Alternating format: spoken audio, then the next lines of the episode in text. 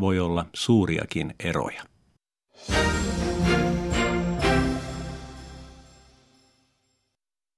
Yle Radio Suomi, ajan tasa.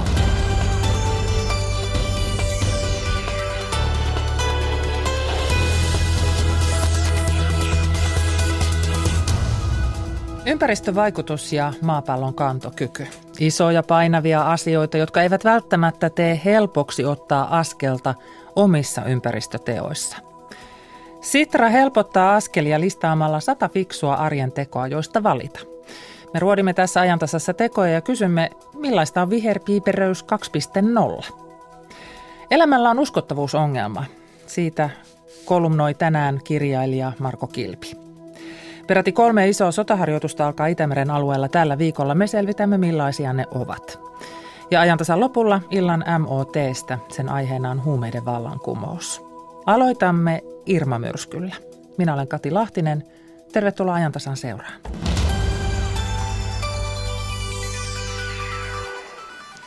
Hurrikaani Irma on menettänyt voimaansa, kun se on kulkenut pitkin Floridan niemimaata. Myrskyhän saapui Floridaan nelosluokan hurrikaanina. Miamissa Floridassa asuva Johanna Korander on herännyt juuri maanantaihin ja tyyntyneeseen säähän. Hänen mukaansa ulkona ei vielä ole turvallista. Mä katson just ulkopuolelle, on aika, aika hiljasta. Ei ole, se on tuulet tyyntynyt ja ja, ja kaikki, ra, kaikki on rauhoittunut suht. Näkyykö teiltä aikaisemmin sitten, tuliko vettä kaduille esimerkiksi? Tuli joo, joo. Tuli, ja, ja, mut, ja on ollut semmoista ainakin, ainakin meillä itsellä, niin kuin, että toinen asunto, miss, siis mun oma asunto, missä mä, mä olin toisessa asunnossa ähm, myrskyn aikaa, mutta se toin, toinen asunto, niin se, se sieltä vuotti vuotti vettä katosta ja, Joo. ja sellaista ja on aitoja kaatunut. Johanna Korander, miten, millä tavalla hurrikaani Irma on koetellut sinua ja perhettäsi? On, me ollaan selviyty, selviydytty suhteellisen hyvin. Ähm, ei menetetty ähm, sähköä, mi, mi, mitä monet on menettänyt, mutta se on luultavasti sen takia, että täällä on lähellä sairaala, ähm, että luultavasti nämä sähkösysteemit on jollakin tavalla sidottu siihen, että ne on vähän, vähän varmemmat. Suurin, suur, suurin osa ainakin ihmisistä, jotka mä, mä tunnen, niin heiltä meni sähkö ainakin joksikin aikaa. Niin asut siellä Miamiissa, niin oletko viettänyt tämän myrskyn ajan sisätiloissa? Joo, joo. Meillä oli ähm, ikkunat suojattu ja paljon vettä varattu. Ähm, bensaa ei saatu, se oli jo loppunut. Mutta, mutta tärkeintä oli saada tosiaan, että on, on riittävästi vettä ja pattereita ja kynttilöitä sellaisia. No onko myrsky nyt sen verran mennyt ohi, että pystytte menemään jo ulos? No voi, voi mennä katsomaan ulos, mutta ei, ei kannata mennä, mennä paljon seikkailemaan vielä – Täällä on vielä äh, pimeätä, mutta siinä vaiheessa, kun alkaa tulee valoissaan, niin voi varovasti katsella ympärille, koska voi olla, olla sähköjohtoja ja, ja muita tällaisia ähm, puita on tullut alas ja kaikkea, niin pitää, pitää olla varovainen. Johanna Korander, olet kokenut hirmumyrskyn aikaisemminkin. Mitä osaat kertoa, miten tästä sitten eteenpäin myrskyn jälkeen edetään? No tässä sitten katsotaan, että mm, ensinnäkin, että pääseekö minnekään ajamaan, riippuu teistä, riippuu onko paljon vettä, onko, onko tulvia, eli onko tiet, tiet ajokunnossa, kun täällä on paljon, tällä alueella on paljon kanavia, kana, kanaleja. ja, ja vedet saattaa nousta hyvinkin korkealle, että, että täytyy katsoa ensin, että onko turvallista ajaa. Sitten sen jälkeen ähm, pikkuhiljaa on liikkeitä, ruokakauppoja, joilla on generaattorit. Ähm, eli ne alkaa sitten pikkuhiljaa availee äh, kauppojensa sen mukaan, miten, miten on, heillä on sähköä ja, ja onko heillä mitään omaa tuhoa. Eli nyt siellä on siis pimeää, koska on sähköt poikki, niinkö? Pimeää kaduilla? Ei vaan nyt ihan, ihan joo, tai siis mä näen nyt, että, että on pimeää, että yleensä olisi noin katuvalot, mutta ei, en näe nyt katuvaloja, että ne on, sähköt on mennyt poikki jo ympäristöstä täältä ulkoata. Ja asut jossain muualla, niin tiedätkö mitä omalle asunnollesi on sitten tapahtunut? Joo, siellä tosiaan meni, meni toi katosta vuoti vettä ja, ja aita, aita, kaatuu. Ja tosiaan varmaan nyt tänään sitten, kun, on, kun on, tulee valosaa, niin ihmiset tulee enemmän ulos katsoakseen, mitä, mitä on tapahtunut ympäristössä. Näin kertoo Johanna Korander Miamista Floridasta ja Kaija Kelman haastatteli. Studiossa nyt ulkomaantoimittaja Minna Pärssinen. Tämä Irma on ollut varsinainen hirmumyrsky jossain vaiheessa, se oli luokassa viisi. Miten voimakas hirmumyrsky on tällä hetkellä? No tosiaan niin kuin tuosta Johanna Koranderin haastattelusta sai selvää, niin, niin Miamistahan se on nyt liikkunut jo pohjoisemmassa, että nyt se Irma myllertää parhaillaan Keski-Floridassa Tampan seutuvilla ja sen pohjoisena tuntuu parhaillaan Alabaman ja Georgian osavaltioissa. Ja nyt tämä Irma on ykköskategoria, eli se tarkoittaa, että se on sillä viisiportaisella hurrikaaniasteikolla lievin. Ja sen ennustetaan tämän päivän aikana vielä lieventyvän siitä edelleen trooppiseksi myrskyksi. Äh, mutta siltikin Tämä kyllä aiheuttaa vielä tuhoa pitkään.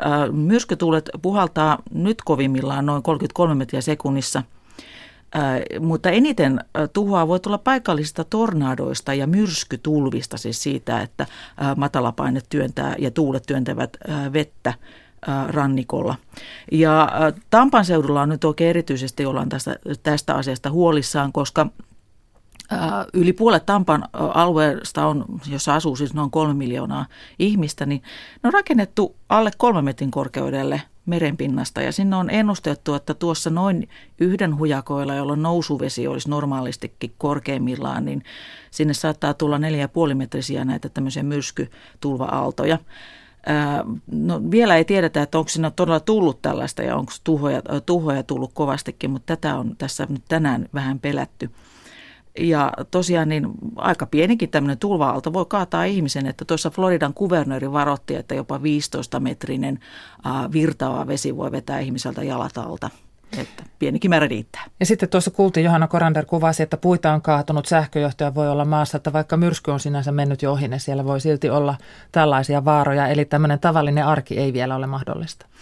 No ei tosiaankaan vielä, että tämä nyt vielä, tämä myrskykeskus on siinä Tampan pohjoispuolella ja se liikkuu siitä sitten hitaasti pohjoiseen ja se on nyt noin vuorokauden ainakin vielä kestää tuossa Floridan yläpuolella ja se on hyvin laaja alue, että kun se myrskyn keskus tai halkaisia on noin 600 kilometriä, niin sehän tuntuu koko Floridan alueella vielä. Ja sitten senkin jälkeen, kun se on siitä mennyt pohjoisemmas, niin evakossa on 6,5 miljoonaa ihmistä ja kun he palaa kotiin, niin sitten vasta ruvetaan arvioimaan ja korjaamaan niitä vahinkoja. Ja ryöstelystä on puhuttu pitkin matkaa, Aivan. että siellä on se elämä hyvin hyvin erikoista tällä hetkellä. Minkälaista, mitä tiedetään näistä vahingoista, aineellisista vahingoista tai kuinka paljon on ihmishenkiä menetetty? No siis Floridassa on tällä hetkellä tiedetään, että kolme ihmistä on kuollut tämmöisissä liikenneonnettomuuksissa, joten katsotaan johtuneen Irmasta.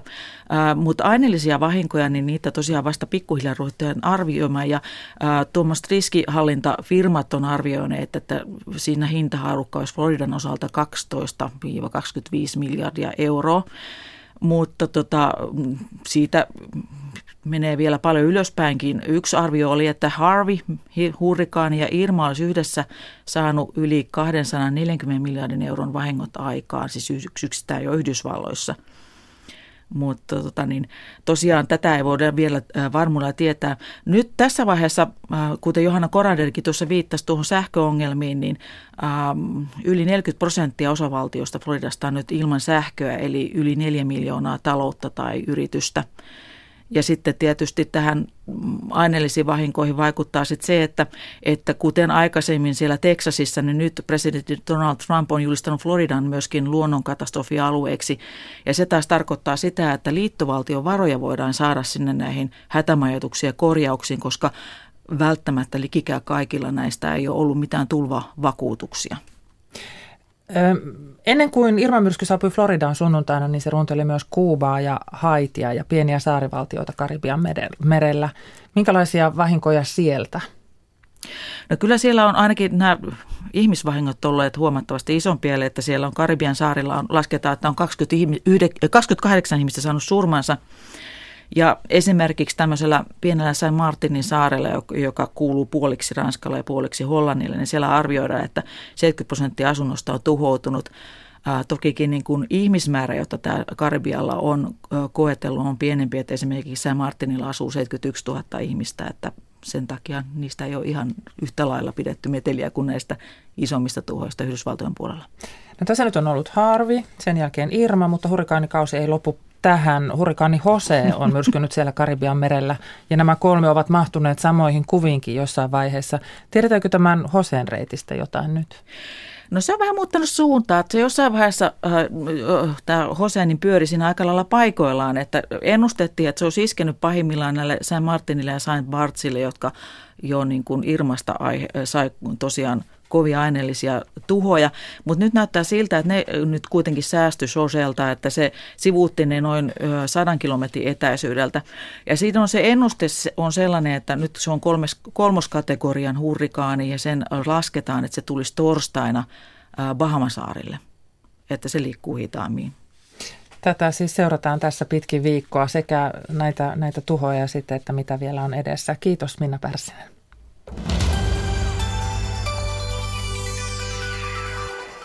Ja vaikka nämä myrskyt nyt riehuvat toisella puolella maapalloa, niin ympäristöasioista niissäkin on kysymys, kuten on seuraavassakin, mutta ehkä vähän toisenlaisessa mittakaavassa.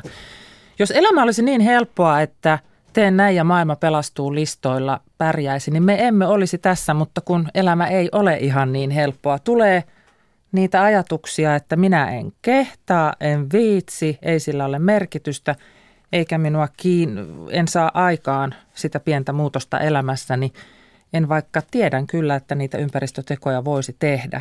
Tervetuloa Sitrasta projektijohtaja Markus Terho. Kiitos.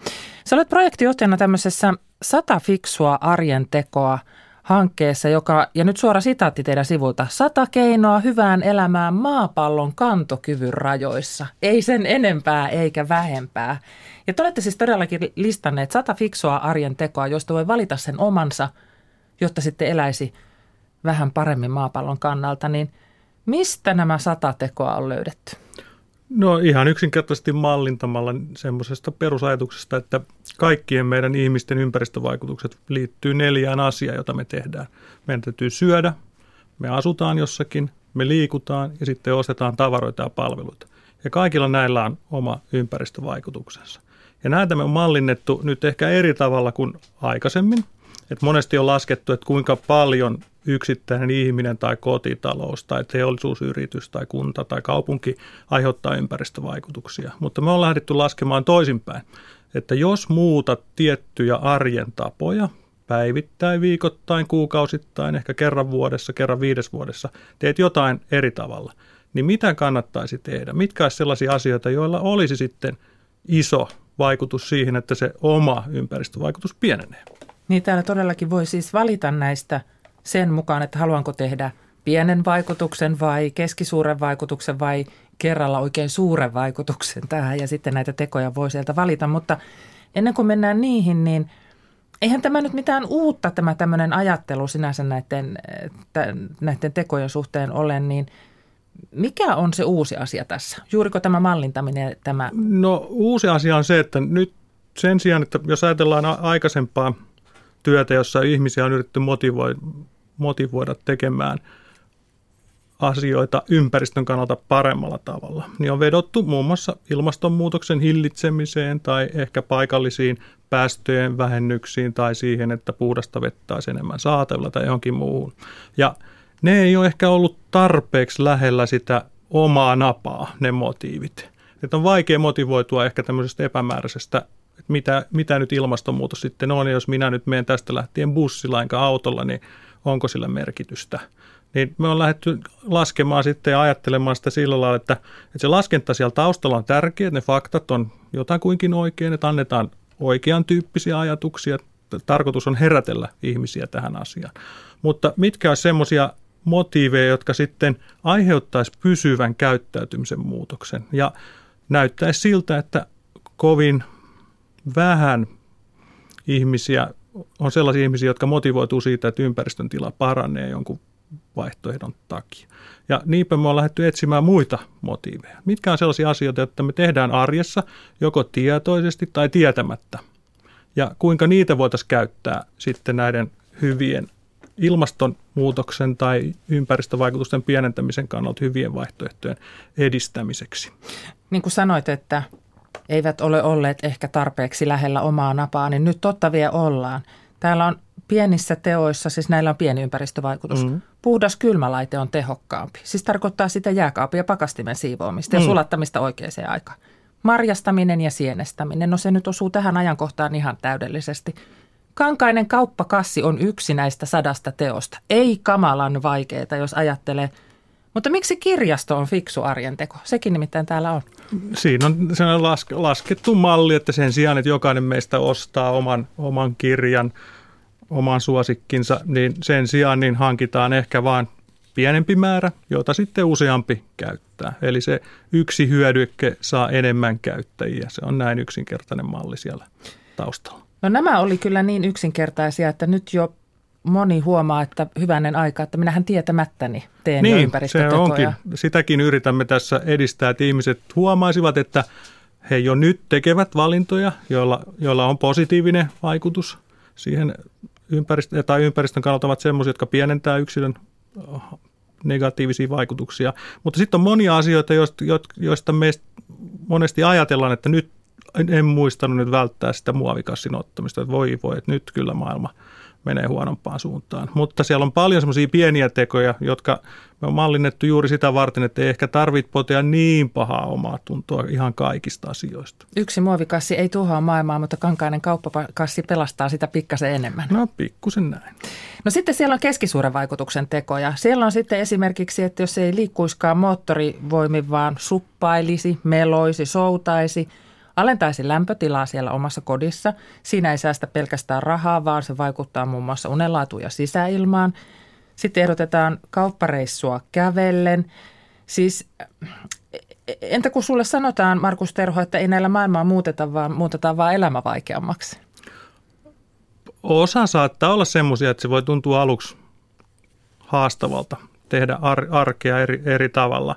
Et jos ajatellaan ihan meidän normaalia maanantaita, tiistaita, keskiviikkoa, yli puolet asioista, joita me teemme, tapahtuu tismalleen samalla tavalla joka ikinen päivä. Joka on tietysti yksi haaste, miten me saadaan ihmiset muuttamaan käyttäytymistä. Sen jälkeen, kun me saadaan ihminen muuttamaan käyttäytymistä, niin se onkin voimavara, eli se jää pysyväksi. Sitten se toistuu se maanantai ja tiistai uudella tavalla – mutta pienemmällä ympäristövaikutuksella. Ja nyt me motiivit yritetään hakea sitä kautta, että se mikä sinulle yksilönä on sellainen tärkeä asia, jonka takia sinä olet valmis muuttamaan käyttäytymistä. Me yritetään nyt sitten muutamalla uudella tavalla, muun muassa myöhemmin hyödyntämällä tekoälyä tai sitten ihan yksinkertaisia kyselyitä, niin selvitetään sitä, että oletko sellainen henkilö, joka motivoituu vaikka siitä, että arjen pienet sähläykset vähenee tai säästät aikaa, säästät rahaa. Joku voi motivoitua siitä, että saa tehdä asioita vaan eri tavalla, koska on kiva tehdä asioita uudella tavalla. Tai sitten voi olla niin, että haluaa tehdä asioita vain sen takia, että tykkää tehdä yhdessä muiden kanssa, haluaa tehdä hauskoja asioita. On pyritty löytämään ja kuvaamaan näitä sillä tavalla. Täällä ei sanota, että älä aja autolla, vaan täällä on vinkkejä siitä, että miten voisi liikkua lyhyitä matkoja jollain muulla tavalla kuin sillä autolla. Ympäristövaikutus pienenee, mutta tässä ei pyritä – sanomaan, että missä se on se suurin syntipukki, vaan löytämään niitä vaihtoehtoisia tapoja ja linkittää ne niihin henkilökohtaisesti tärkeisiin motiveihin, niin että käyttäytyminen pikkuhiljaa kokeilujen kautta muuttuisi. Tämä on hyvin erilainen tapa kuin mitä aikaisemmin näistä ympäristöasioista on puhuttu, että ne on ollut aikaisemmin ne laskelmat ja, ja jotenkin se sellainen, että sinun täytyy muuttaa toimintaasi, jotta maailma säilyisi. Mutta nyt, nyt siis no, tämä, että se meidän yhdessä toimiminen voi olla siis ö, yhteisomistajuutta. Kyllä, joo. Niin no, osa, osa meistä motivoituu tämmöisistä mm. loogisista ketjuista. Itse insinöörinä kuulun, kuulun tämmöiseen, että kun joku laskee ja perustelee, niin saatan muuttakin käyttäytymistä. Mutta me, meillä on erilaisia tapoja ajatella, erilaisia asioita, jotka motivoi meitä, ja nyt me yritetään löytää ne ja räätälöidä nämä sata tekoa niin, että ne lopulta tulisi hyvin henkilökohtaisiksi ja oman tuntuisiksi. Sen takia yritetään nyt uusia tapoja, muun muassa tätä tekoälyä, niin valjastaa tähän positiiviseen muutokseen. Ja siellä heti pari insinööriä nyt on silleen, että ahaa, tämä kuulostaa nyt kiinnostavalta, haluankin kuulla tästä enemmän. Suuren vaikutuksen teoissa on muun muassa lentäminen ja autosta luopuminen.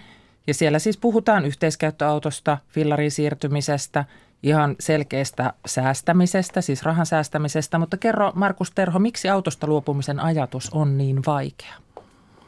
Hyvä kysymys. Te, teimme selvityksen, jossa kysyttiin ihmisiltä, että mitkä asiat on sellaisia, jo, joista olet ympäristömielessä kiinnostunut ja ymmärrätkö tiettyjen asioiden yhteyden niiden ympäristövaikutuksiin. Autoilu nousi yhtenä semmoisena asiana, että mistä tuntuu, että olemme muutoskäyrän aivan alkuvaiheessa, että ihmiset haluaa edelleenkin omistaa sen auton, mutta yhä enenevässä määrin on tulossa uudenlaisia palveluita, jotka jo rakentuu jonkun muun motiivin varaan. Säästät ehkä rahaa tai se on jotenkin kätevämpi. Ja sen uuden asian täytyy tulla ihmiselle niin, että, se tuo sinulle jonkun edun. Että tämä ei ole supistamisen, käpertymisen, luopumisen logiikka, vaan tässä täytyy tuoda semmoisia uusia palveluita, uusia tuotteita, joita on kivempi, hauskempi, kätevämpi, monipuolisempi käyttää kuin sitä nykyistä. Ja kyllä mä uskon, että se omistusautoilukin pikkuhiljaa muuttuu johonkin muuhun, koska oikeastihan me halutaan päästä paikasta A paikkaan B, ja jotkut meistä haluaa ehkä laulaa siellä autossa, ja sen voi tehdä siellä vuokra- tai yhteisomistusautossa. Mutta aikamoista myllyä vastaan te taistelette. Tänään oli Helsingin Sanomissa laskelma, että että auto päihittää pääkaupunkiseudulla nopeudessa julkiset kulkuneuvot ylivoimaisesti lähes kaikkialla Helsingissä. Niin kyllä siinä saa ihmisiä motivoida sitten siihen julkisessa kulkuneuvossa laulamiseen. Kyllä saa, mutta kun tehdään esimerkiksi auton omistamisen todelliset kustannukset näkyviksi ihmisille niin, että huomaa, että kuinka paljon rahaa joka päivä siihen autoon menee. Ja sitten kun alkaa miettimään, nämä nyt on ehkä tämmöisen loogiselle päätteelle vetäviä argumentteja, että se auto on kuitenkin 95 prosenttia seisoo siellä parkkipaikalla, niin kannattaako siitä nyt oikeasti maksaa. Ymmärrän kyllä, että kun loskaa sataa vaaka suorassa päin naamaan, niin on kivempi mennä autoon kuin lähteä polkupyöräilemään, mutta on niitäkin, jotka haluavat kesät, talvet pyöräillä tai mennä suksilla. Yhdistävät sen sitten hyötyliikuntaan tai millä nimellä sitä Kyllä. sitten kutsuvatkin. Näissä sadassa fiksussa arjen teossa on ruokailu aika isossa osassa. Se nyt on tietysti sitä arkea aika paljon ja siellä se kasvisten lisääminen, kasvissyönti on iso ympäristöteko. Mutta te olette tehneet tämän nyt kyllä oikeasti helpoksi, koska ei ole pakko tehdä äärimmäistä muutosta. Ei tarvitse ryhtyä vegaaniksi ollakseen, tehdäkseen niin kuin hyvää ympäristölle, vaan voi ottaa pienempiä askelia. Siellä on siis se vaihtoehto, että, että voi korvata lihaa, lisätä kasviksia.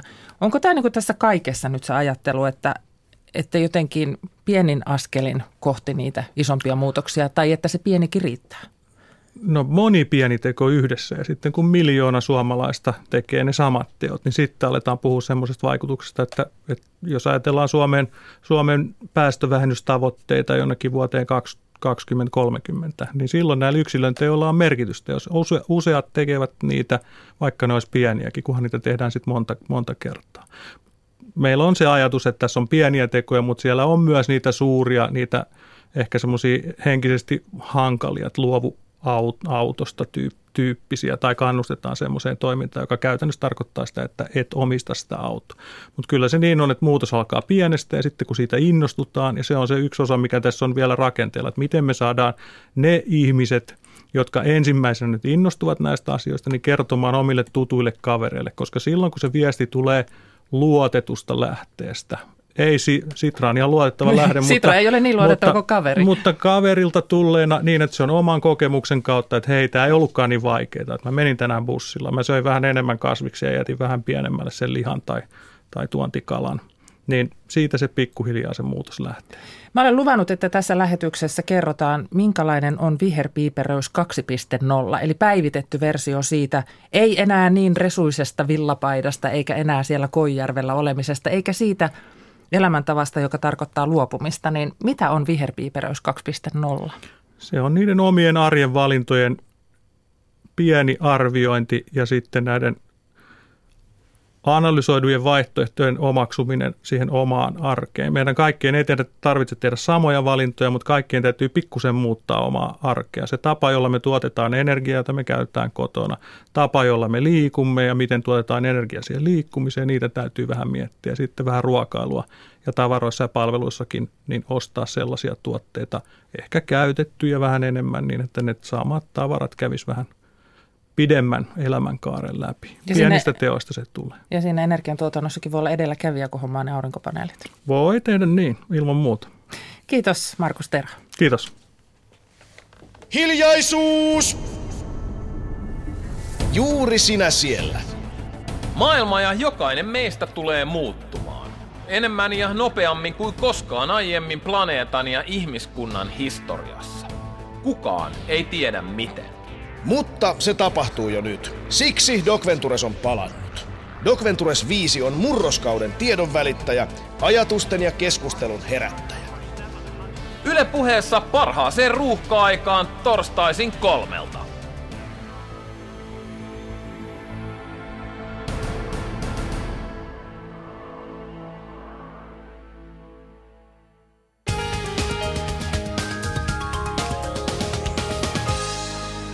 Liikennetiedotetielle 18871 eli Kiviranta Kuusamo.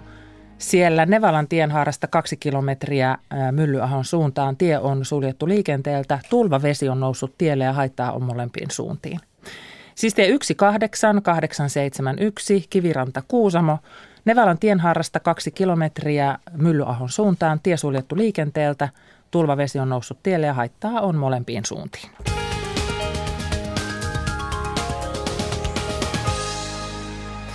Ja jatkamme tätä lähetystä vielä pohtimalla sitä, että miten meillä tapahtuu niin paljon ja niin järkyttäviä asioita, ettei niitä tahdo oikein ymmärtää.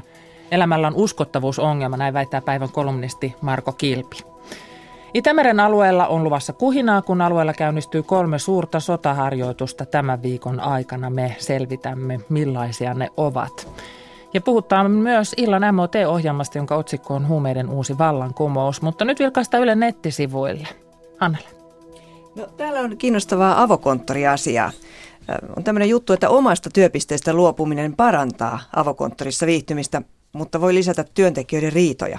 Näitä avokonttoreitahan nyt, ne ovat jo arkipäivää, mutta nyt on tosiaan niin, että työntekijä voi joutua joka päivä etsimään sieltä työpaikalta uuden työpisteen. No, Turun ammattikorkeakoulun tutkija, psykologi Annu Haapakangas on tätä avokonttori asio, avokonttorissa viihtymistä selvittänyt ja, ja hän toteaa tässä yllättäen näin, että tutkimusten mukaan vaihtuvat työpisteet ovat parempia, kun verrataan avokonttoreihin, joissa on nimetyt paikat.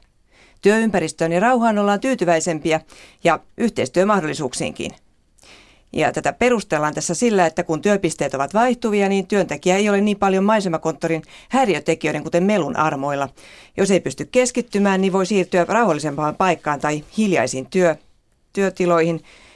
Mutta sitten varjopuoli on se, että pitää kiirehtiä ekaksi sinne toimistolle, että saa sen parhaan paikan.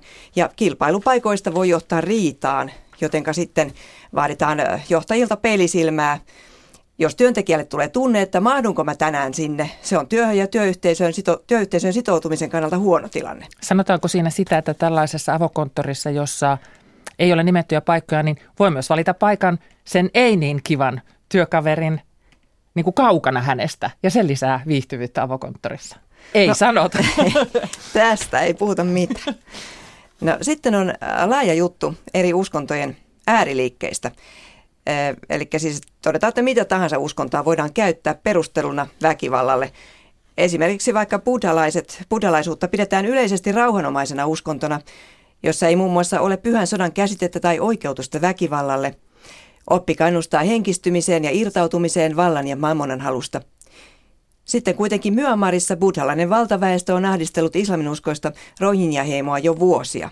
Viime viikkoina jo parisataa tuhatta Rohingyaa on painut Bangladesiin väittäen buddhalaisten joukkioiden ja Myanmarin hallituksen polttavan heidän kotejaan. Ja muutkin uskonnot käydään läpi. No, veteraanikeräys näkyy taas katukuvassa ja, ja äh, Siis varusmiehet ovat taas ilmestyneet keräämään rahaa veteraaneille ja moni ihmettelee, että miksi veteraaneille kerätään rahaa, koska eihän heitä ole enää monta jäljellä. Mutta tästä jutussa kerrotaan, että veteraaneja on kuitenkin elossa vielä yllättävän paljon. Vuoden 2017 alussa 17 000 henkilöä, heistä sotainvalideja 2500. Ja tässä jutussa kerrotaan näiden eri järjestöjen taloudesta ja rahanjaosta.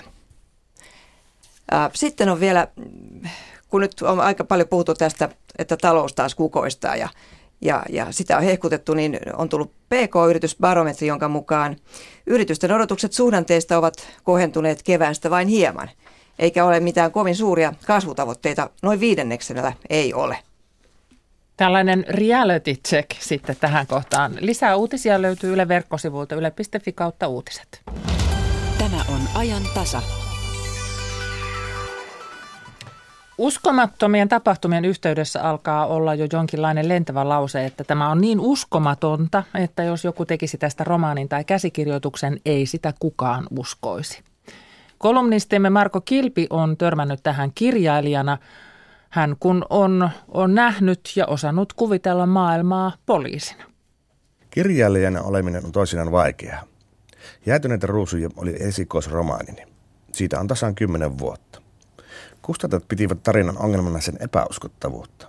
Ei Suomessa sellaisia voi tapahtua, mitä kirjassa kuvailtiin. Sitten tapahtui jotain. Nuori mies käveli Myyrmanin ostoskeskukseen ja räjäytti itsensä. Yhdessä pamauksessa tuo tarina muuttui epäuskottavasta äärimmäisen uskottavaksi ja vieläpä polttavan ajankohtaiseksi. Tilanteen viimeisteli vielä Suomen ensimmäinen koulusurma Jokelassa, jonka jälkeen mikään ei ollut enää kuin ennen. Kun tarina vielä palkittiin vuoden johtolankapalkinnolla, tuli myöhemmin eräs kustannuspäällikkö kertomaan, kuinka hän oli löytänyt jäätyneiden ruusujen käsikirjoituksen paperikasoistaan hänen hylkäysleimalla varustettuna. Eipä olisi uskonut tuumasi mies hämmentyneenä.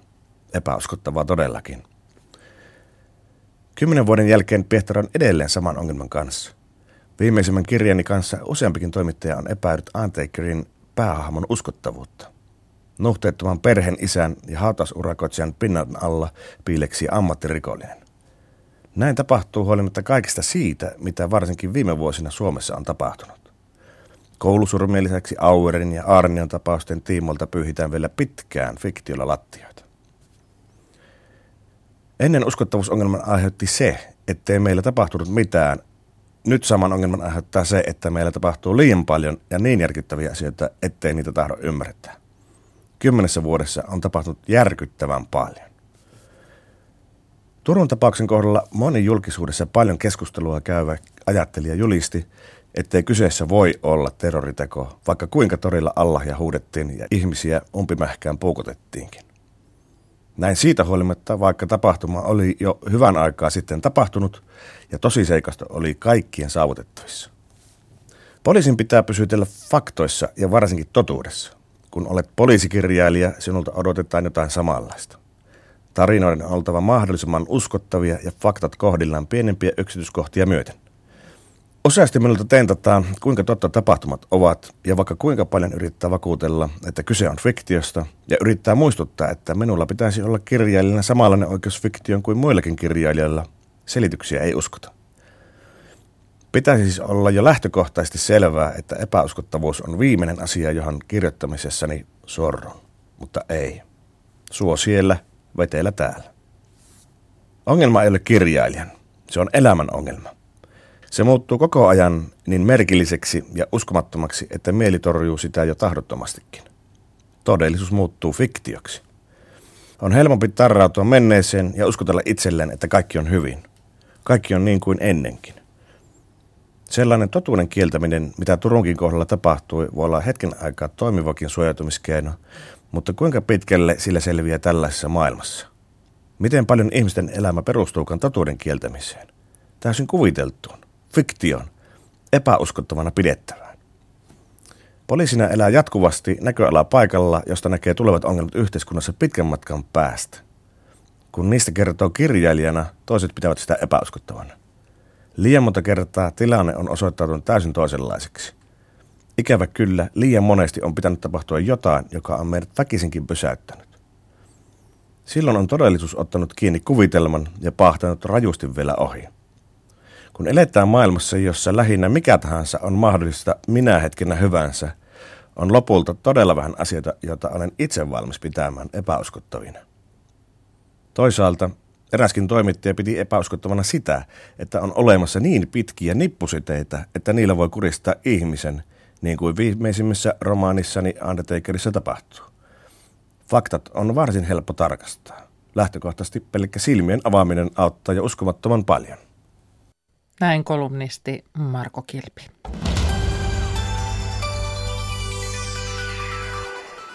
Peräti kolme isoa sotaharjoitusta alkaa Itämeren alueella tällä viikolla. Venäjän Zabad alkaa ensi torstaina, mutta jo tänään käynnistyvät Ruotsin isännöimä suuri Aurora ja näistä kolmesta pienin harjoitus joka vuotinen Saksan merivoimien Norten Coast. Aloitetaan Aurorasta. Siihen osallistuu yli 20 000 sotilasta kahdeksasta maasta, muun muassa Yhdysvallat ensimmäistä kertaa Ruotsin alueella. Tuo harjoitus järjestetään Tukholman, Gotlannin, Göteborgin ja Eteläisen Itämeren alueella. Everstiluutnantti Marko Leppänen pääesikunnasta kertoo, miksi Ruotsi haluaa pitää näin suuren harjoituksen. No Ruotsilla on varmasti tuota, niin, oma tarve kehittää kansallista puolustusta ja sitten harjoitus harjoitus, Aurora harjoitus on hyvä paikka heillä varmaan todeta, että missä mennään kansallisen puolustuksen osalta ja heillä on halu tuota kehittää myös tota kansainvälistä sotilaallista yhteistoimintaa. Ja kansainvälinen tilannekin on varmaan vaikuttanut asiaan. No varmasti se on vaikuttanut ja sitten jos miettii, että Ruotsi on keskittynyt viime vuosikymmenen kansainväliseen kriisinhallintaan, niin nyt on sitten hyvä katsoa, miten, miten kansallisen tuota, puolustuksen osalta, osalta mennään ja saadaan myös heidän puolustusvoimauudistukseen niin sitten suuntalinjoja, että mikä on niin tämänhetkinen, tämänhetkinen tila. Tuohon Aurora-harjoitukseen osallistuu noin 300 sotilasta Suomesta. Valtaosa eli 200 henkilöä maavoimista. Ilmavoimista osallistuu yli 50 ihmistä ja merivoimista mukana on 15 sotilasta. Lisäksi tukihenkilöstöä ja koneita. Marko Leppänen, te olette harjoituksessa puolustusvoimien kansallisena vanhimpana. Mitä harjoittelette käytännössä, kun harjoittelette hyökkäystä, puolustusta ja viivytystä? No isossa mittakaavassa harjoitellaan toki yhteistoimintaa osana harjoitusjoukkoa ja sovitetaan tuota, niin, omia joukkojen toiminta niin annetun tehtävän täyttämiseksi tietenkin. Ja sitten jos mietitään tuota, niin, näitä taistelulajeja, hyökkäys, puolustus ja viivytys, niin ihan tavanomaista sodankäyntiä, eli joukkojen johtamista tulee käyttöä siihen liittyen panssarin torjuntaa, pioneeritoimintaa ja niin edelleen. Eli ihan, ihan tavanomaista sodankäyntiä siellä ollaan niin harjoittelemassa. Auroran skenaarioksi on kerrottu etukäteen, että Ruotsi on aseellisen hyökkäyksen kohteena. Millaisessa roolissa suomalaiset ovat tullessaan paikalle? No, siinä vaiheessa, kun suomalaiset tuot menee harjoitus, harjoitusjoukkoon osalliseksi, niin äh, se tilanne on sellainen, että harjoitusjoukot on perustettu ja ne on harjoitettu puolustus, puolustuspalaamiiksi heillä johtamisjärjestelmät siellä toiminnassa ja siellä on joukolle käsketyt tehtävät ja joukot on suorittamassa näitä tehtäviä.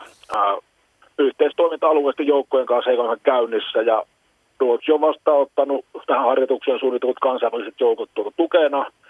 Samoin myös kansainvälisen tuota, tuen materiaali otettu vastaan ja siinä vielä tällä hetkellä, kun suomalaiset harjoituksen osallistuu, niin tässä tuota, puolustavalla joukolla on vielä täysi toiminnan vapaus ja sitten kun viikko, viikko 38 aukeaa, niin sitten vasta niin tosi toiminta alkaa. Ja siis suomalaiset siellä ovat välillä hyökkäjiä, välillä osana puolustusharjoituksia, eikö näin? No joo, siinä on semmoinen tilanne, että maavoimien osat alistetaan Kotlannissa olevan alueellisen johtoportaan alle, siellä olevan taisteluosastoon ja se valmistautuu toimimaan sekä sinisellä että punaisella puolella ja näin saadaan harjoitusulkolle sekä, sekä puolustuksellisia että hyökkäyksellisiä tehtäviä ja että merivoimien osalta niin siellä ollaan ruotsalais-suomalaisessa suomalaisessa merellisessä taisteluosastossa sinisen puolella ja ilmavoimien osasto on sitten sekä sinisellä että punaisella puolella, eli Etelä-Ruotsin suunnasta ja sitten Suomesta käsi operoja myöskin. Eversti luutnantti Marko Leppänen Päisikunnasta. Kiitokset näistä tiedoista. Kiitoksia. Jatketaan keskustelua samasta aiheesta. Täällä Pasilan studiossa on Eversti luutnantti Juhani Pileämaa maanpuolustuskorkeakoulun sotataidon laitokselta. Ja vanhempi tutkija valtiotieteen tohtori Pauli Järvenpää Viron puolustuksen ja turvallisuuden tutkimuskeskuksesta. Aurora lisäksi Suomi on mukana myös siis tuossa merivoimien Northern Coast-harjoituksessa, jo, äh, harjoituksessa, johon osallistuu yli kymmenen maata. Ja nämäkin harjoitukset ovat Gotlannin ja eteläisen Itämeren alueella.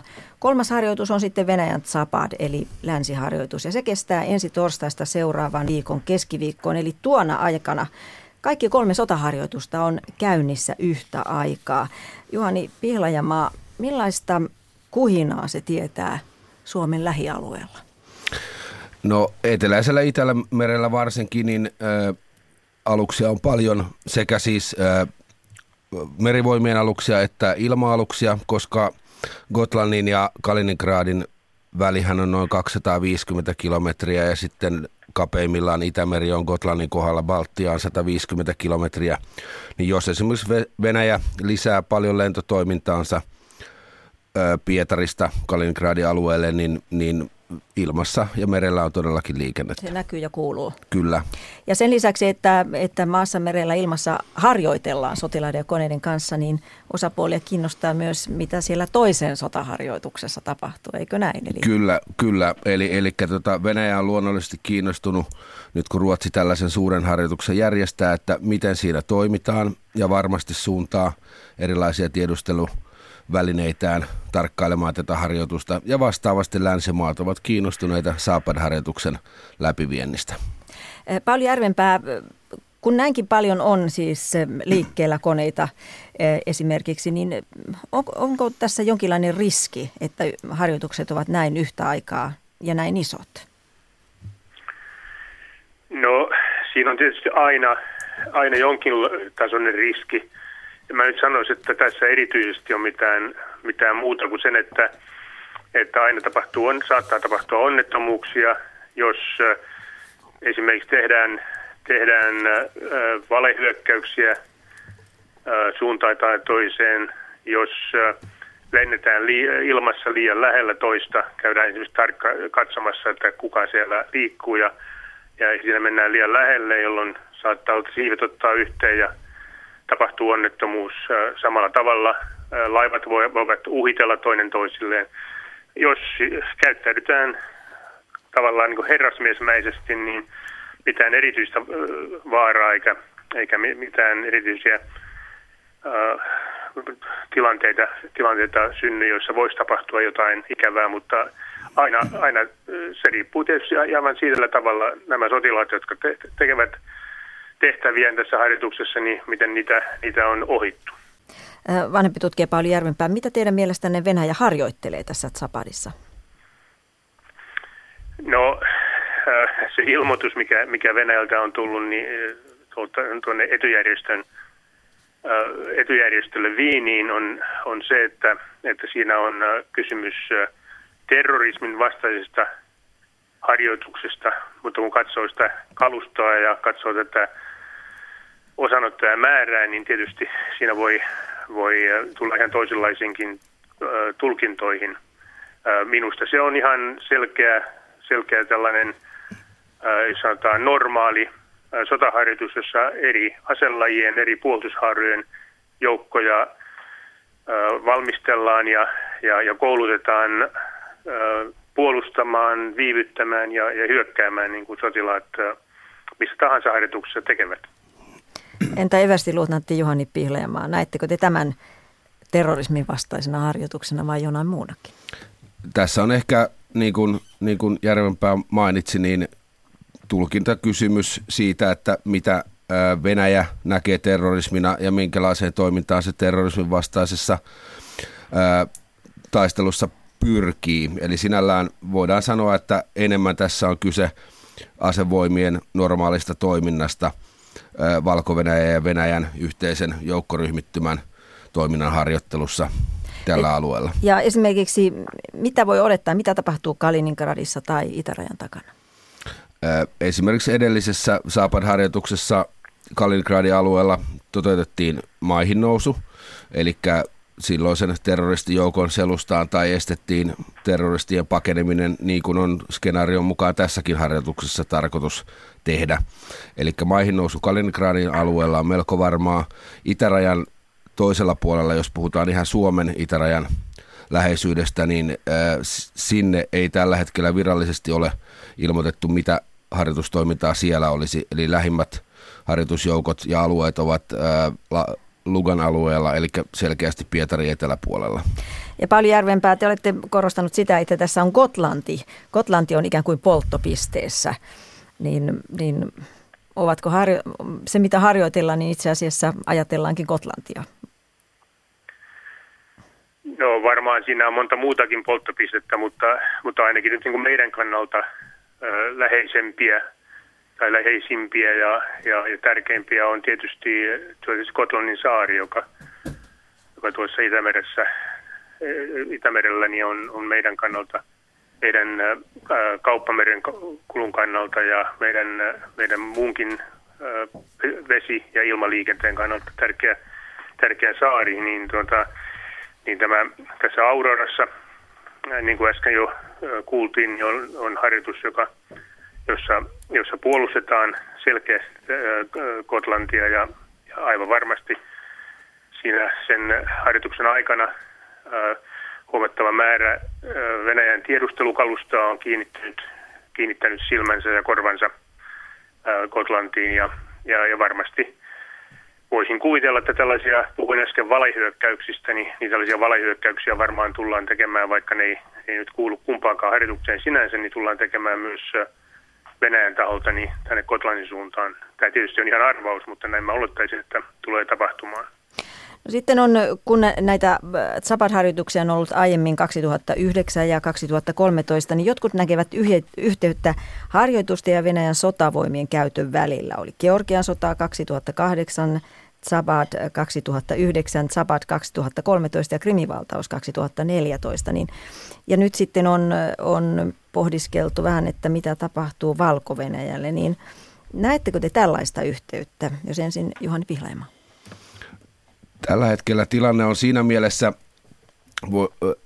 eri, erityyppinen verrattuna aikaisempaan, että, että tällä hetkellä tästä harjoituksesta, Saapad-harjoituksesta on puhuttu niin paljon ja kaikkien huomio on kääntynyt siihen harjoitukseen, että ei ole odotettavissa, että valko suhteen Venäjä tekisi minkäänlaisia ö, irtiottoja, siis lähinnä, että jättäisi sinne joukkoja tai yrittäisi vallanvaihtoa tai vastaavaa. Eli siihen ei tällä hetkellä muutenkaan Venäjä ja valko suhteiden takia ole minkäänlaista tarvetta. Pauli Järvenpää, näettekö te samalla tavalla? Aika tavalla.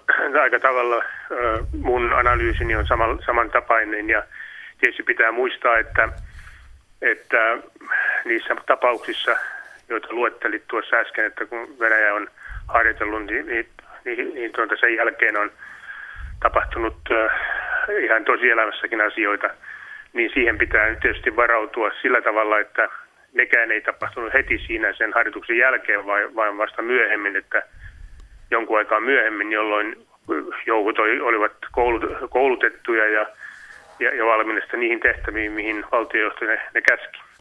Näin arvioi valtiotieteen tohtori Pauli Järvenpää Viron puolustuksen ja turvallisuuden tutkimuskeskuksesta. Haastateltavana oli myös everstiluutnantti Juha Pihlajamaa maanpuolustuskorkeakoulun sotataidon laitokselta. Toimittajana tässä oli Päivi Neitiniemi. Tämä on ajan tasa. Ja sitten ovi avautui ja studioon astui MOT-ohjelman tuottaja Renni Jokeliin. MOT-ohjelmassa tänä iltana puhutaan huumeiden vallan kumouksesta. Otsikko on aikamoinen. Onko huumekulttuuri Suomessa niin radikaalisti muuttunut? No kyllä se on muuttunut. Tässä jos ajatellaan näitä viimeisen parin kolmen vuoden aikana näitä arniotapauksia ja puuttu tynnyreistä ja, ja tämmöistä rikollisliigoista, niin nyt tämä koko homma on siirtynyt verkkoon. Puhutaan silkkitiestä. On ihan uudet aineet, on uudet käyttäjät, uudenlaiset menetelmät kaiken kaikkiaan ja sitten nämä niin sanotut muuntohuumeet valta-alaa. Tämä on tällainen toisenlainen maailma kuin aikaisemmin. Miten tähän uuteen salaiseen huumemaailmaan te olette päässeet sisälle?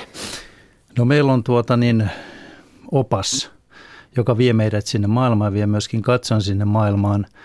Henkilö, joka on vuosikaudet toiminut siellä verkoissa, joka itse kokkailee näitä huumeita, myy, ostaa.